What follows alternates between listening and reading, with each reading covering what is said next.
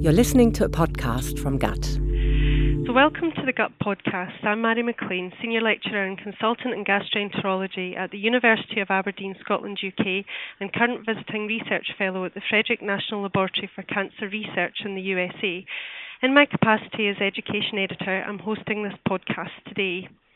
This month we are discussing the current Editor's Choice manuscript entitled Mucosal Healing in Inflammatory Bowel Diseases, a Systematic Review. This is presented by Professor Markus Neurath, Professor of Medicine at the University of Erlangen, Nuremberg, Germany, and Dr. Simon Travis, Consultant Gastroenterologist at the John Radcliffe Hospital in Oxford, UK. I'm delighted to welcome both the authors here today. So, first of all, we have Professor Markus Neurath. Welcome. Hello. And Dr. Simon Travis. Hello, Mairi, from a rather rainy Oxford. So, this review discusses mucosal healing in inflammatory bowel disease. Can you begin by defining this term for us? Can I direct that question to you, Professor Neurath, please? Well, in the context of inflammatory bowel diseases, the term mucosal healing usually refers to endoscopic assessment of disease activity. Ideally, mucosal healing would mean uh, reduction or abrogation of all visible inflammatory lesions in inflammatory bowel diseases. However, in real life, this refers to absence of ulcers in Crohn's disease and is usually measured by endoscopic scoring systems. So, can you tell us about the methodology employed for this systematic review? Yes, we basically uh, started this systematic uh, review by focusing on the so-called uh, PRISMA guidelines that are um, related to the generation of systematic reviews. We conducted a literature search using Medline and the Science Citation Index in duplicate. This analysis was performed between March 2012 and May 2012 and we then looked through all these uh, publications and hand searched any additional uh, references. And overall, we considered 251 articles to construct this uh, review on mucosal healing in inflammatory bowel diseases. At a molecular level, mucosal healing is a complex process with many facets.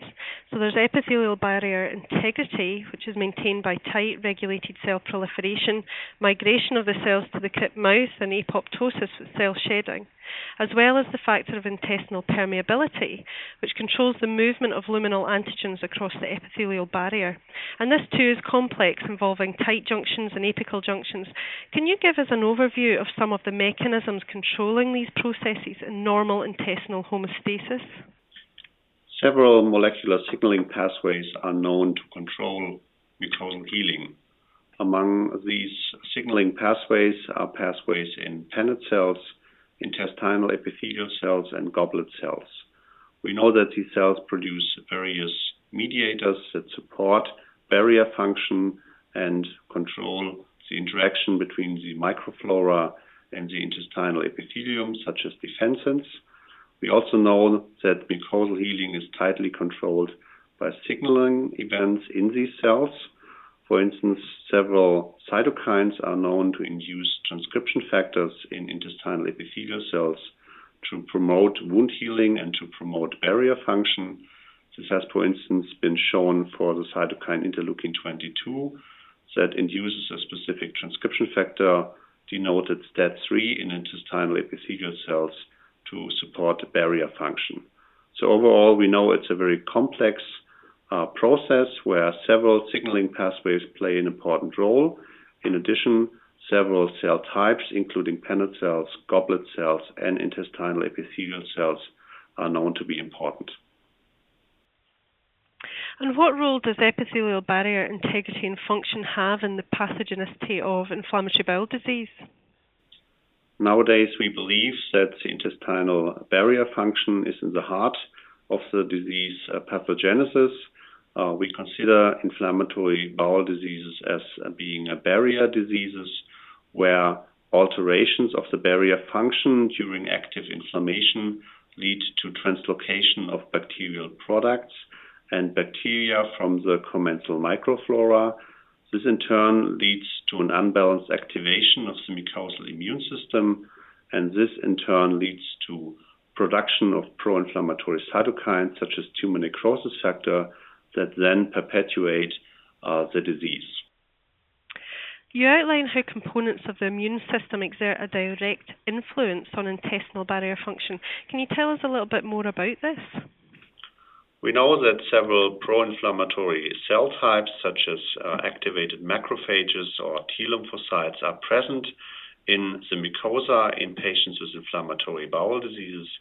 These cells can in turn produce pro-inflammatory cytokines such as tumor necrosis factor or interferon gamma that directly uh, cause alterations of the intestinal barrier function and that uh, markedly affect survival of intestinal epithelial cells.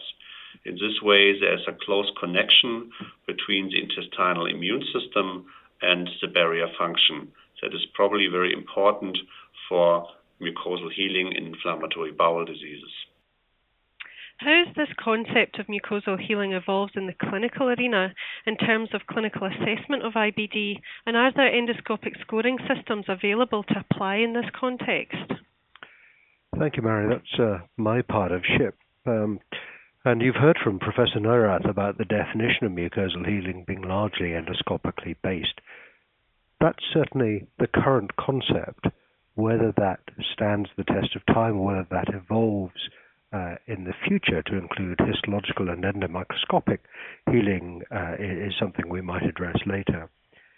But what we've understood from the clinical point of view is that clinicians can't depend on symptoms alone for evaluating the state of the mucosa and the response of the intestinal mucosa to, to treatment. So endoscopic scoring systems do exist. Um, they are generally confusing. In Crohn's disease, there are at least two. If you include the postoperative scoring system, there are three. If you include an endomicroscopic scoring system, there are four. As far as ulcerative colitis are concerned, there are a dozen, and it becomes even more confusing. Indeed, it's rather surprising that it's more difficult in ulcerative colitis than Crohn's.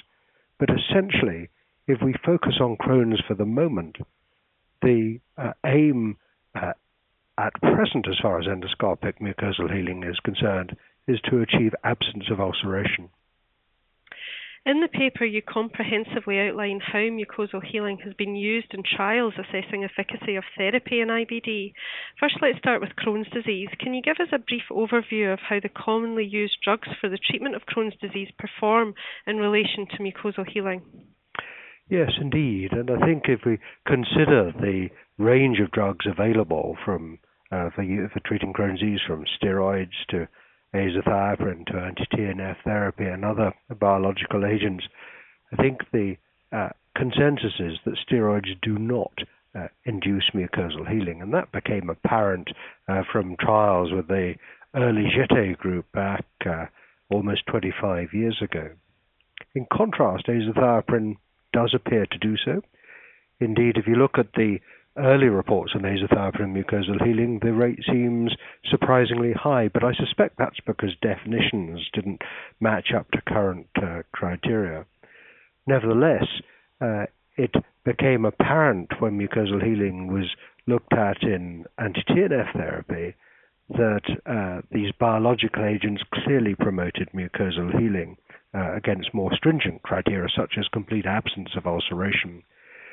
Perhaps the most important thing is what this means for outcome, in that achieving mucosal healing in these clinical trials, which have been uh, achieved with infliximab in the early ACCENT 1 study, the, uh, with adalimumab in the uh, uh more recent EXTEND study, and with certolizumab pegol in the MUSIC study, you can see that it influences the risk of hospitalization and surgery, major abdominal surgery, over the course of the year. And that's why it really matters as far as choice of treatment because you need to use a marker, a guide to what uh, treatment means for the long term outcome uh, in this chronic disease. This has also been applied to ulcerative colitis. Can you tell us a bit about this now? Yes. Um, of all the dozen endoscopic um, uh, scoring system for ulcerative colitis, only one has been properly validated, and I must uh, declare an interest since uh, an international uh, group, which I, I, led with Bill Sandborn, has developed the ulcerative colitis endoscopic index of severity. Nevertheless, it's not been tested for long-term outcomes. The uh, the endoscopic assessment, which has been most commonly used, is the Mayo Clinic endoscopy subscore.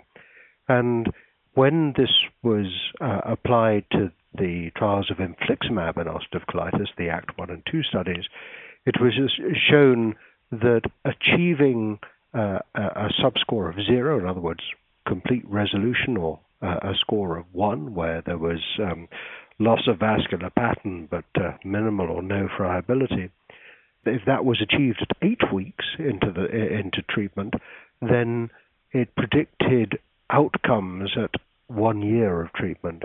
In other words, by achieving that healing at eight weeks, it predicted a lower rate of hospitalization and a lower rate of uh, colectomy and a, uh, a, a, higher rate of corticosteroid-free remission at, at, at 12 months. And that's interesting because simple assessment of using this familiar score, uh, despite it not being validated, does appear to predict outcome, and that's helpful in clinical practice. Well, moving on to the next question, we've touched on this topic really during the last um, few moments of the discussion, but let's consider what this means for an individual patient with IBD in the longer term. Um, can mucosal healing predict future outcome, for example, penetrating complications in surgery and Crohn's disease, or risk even of superimposed colorectal cancer in ulcerative colitis? Well, I was going to to move on from the discussion about hospitalization and colectomy to focus on two areas uh, of, uh, of interest. One is the issue of cancer, and the other is the issue about treatment decisions. Let's take the issue of cancer first, because if you can achieve mucosal healing and absence of inflammation, there is increasing evidence that this will reduce or abolish the, the, the, risk of malignancy. Indeed, in Matt Rutter's study from St. Mark's um, uh, just over five years ago, it was shown that those patients who had uh, complete healing without post-inflammatory polyps uh, had uh, uh, very little evidence of an increased risk of colorectal cancer, and that intuitively, from a basic science and pathogenic point of view, makes sense. Absence of inflammation, absence of progression to cancer.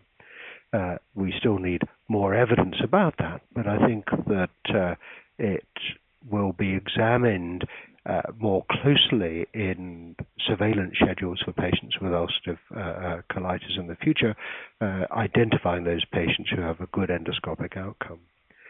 As far as treatment decision, I draw attention to one study related to mucosal healing, and that's the withdrawal trial of infliximab, the STORI study that Edouard Louis and colleagues from GETAID led and recently published in, in gastroenterology. And what that showed that if you achieve complete mucosal healing with a CDEIS score, Crohn's disease endoscopic index of severity score of two or less, then that predicted a good response uh, to maintain remission when infliximab was stopped. It was especially valuable when it was combined with other factors, a low CRP, uh, um, uh, normal hemoglobin, and uh, uh, and one or two other agents that the that the, in predicting uh, maintenance of remission even when infliximab was stopped.